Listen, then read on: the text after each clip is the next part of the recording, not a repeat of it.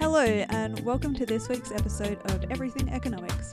I am your host, Talia Murdoch, and today I will be covering the topic of monetary policy. This will be the first episode of a multiple part series, as 10 years ago, after the global financial crisis, monetary policy changed. In this first part, I will be outlining what monetary policy is and how quantitative easing became a new policy tool to stimulate economies around the world. Monetary policy generally refers to the manipulation of interest rates to maintain price stability in the economy. It is most often carried out by a country's central bank, which is independent of political party influence and makes its policy decisions based on economic indicators like GDP and inflation, among other things, of course, within an economy. A central bank will change interest rates to control the supply of money, and it's usually trying to achieve some target inflation rate.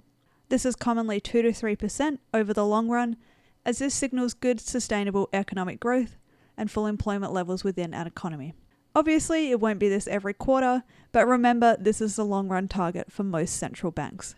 To do this, the central bank will set the cash rate in the short term, depending on what they are trying to achieve.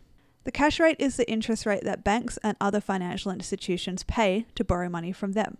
In a simple world, the cash rate would reflect the interest rate paid by businesses and households. But we do not live in a simple world, so please keep in mind that the central bank is not the only place other banks borrow from, but will be in these scenarios. So let's imagine that the central bank wants to undertake expansionary monetary policy, meaning that they want to grow the economy. This would be done if they saw that unemployment was rising, the economy was not growing, and prices were either declining or stagnating. Well, this might sound like a good thing, prices not going up, it is an indicator of weak economic activity and is something that is as damaging as high inflation itself. Okay, so the central bank wants to stimulate the economy to encourage growth and expansion, restoring full employment and activity. This can be achieved by lowering the cash rate.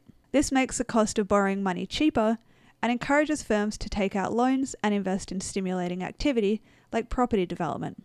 As we know from past episodes, this will create jobs and inject income to, into the economy, which in turn becomes more income as the multiplier effect takes place. On top of this, the government will automatically generate more tax revenue from income and corporate taxes to further invest in the economy. Now, if the central bank believed that the economy was at full employment and inflation was too high or at risk of rising, they could undertake contractionary mon- monetary policy and simply increase the cash rate, lowering the supply of money in the economy and stabilizing growth.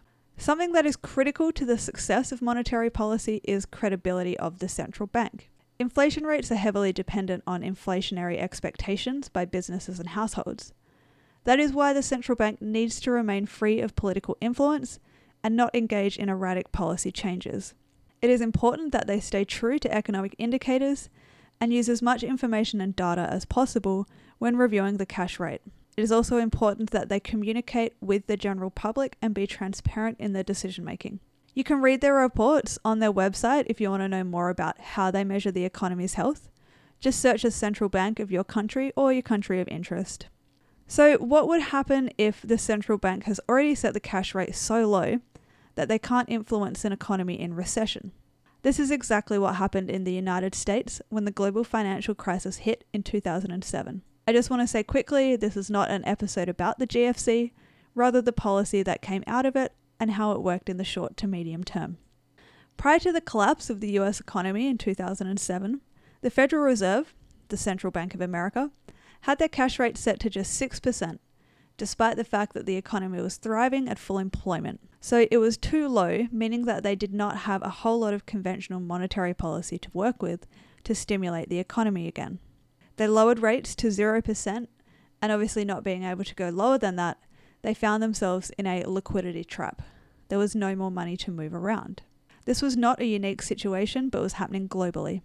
They had to be creative and find new ways to get more money in the economy and create an incentive for businesses to invest. So, what they did is undertook what is known as quantitative easing and basically refers to the buying of assets from banks. So, if you were a bank and you had government bonds, which are pretty much just stable stocks, the Fed would buy them back off you to increase your supply of cash. With that increase in supply, the banks would be able to lower interest rates because we know that an increase in supply causes a decrease in price and the economy could be stimulated.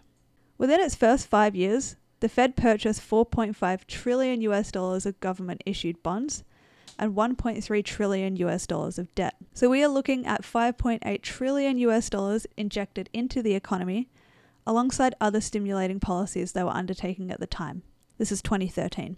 So did it work in these early days? Well, this is arguable as every economic theory really is. Critics of this loose style of monetary policy argue that low rates simply pumped up asset bubbles, distorted financial markets, and risked inflation. Supporters, on the other hand, including the Economist to some extent, argue that the effect on other sectors of the economy had not been negligible.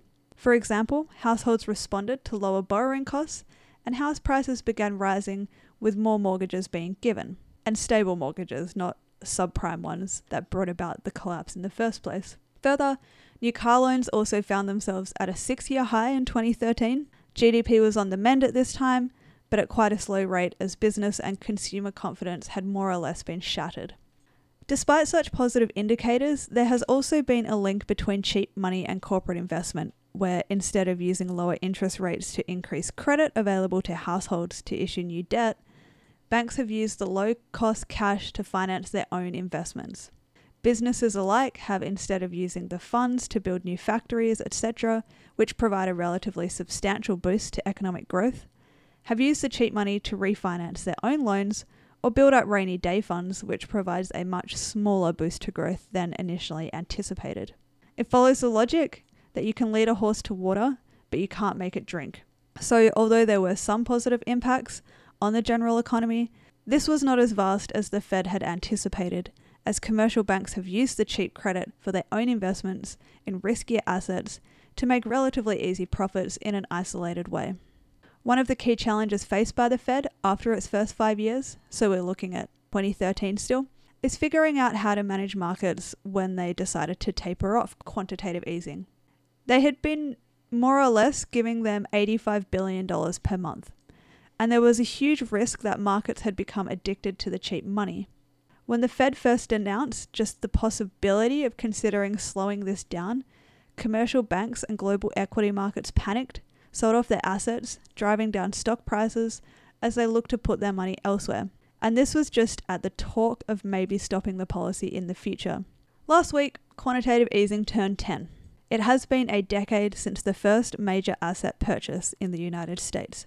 I have just walked through the first five years briefly in the United States, and we'll be looking at the last five years in the next part to see if this policy actually worked in the longer run. So, thank you so much for listening. As you know, I'm not super into the monetary or finance world, but I do find this to be a pretty interesting topic as it is, as it is so new and experimental and seems to have worked for the most part, but obviously has been met with challenges and consequences. So I hope you enjoyed listening along as well. You can find the show on Twitter at Every Economics and follow the network at Cave Goblins across all social media platforms. Check out the website cavegoblins.com for other fun shows too, like Comedy Zeitgeist, a show where host Doug Vanderlei talks to Vancouver comedians about other comedians. Thanks again for listening. Please rate and review on iTunes. I am Talia Murdoch, and this has been Everything Economics.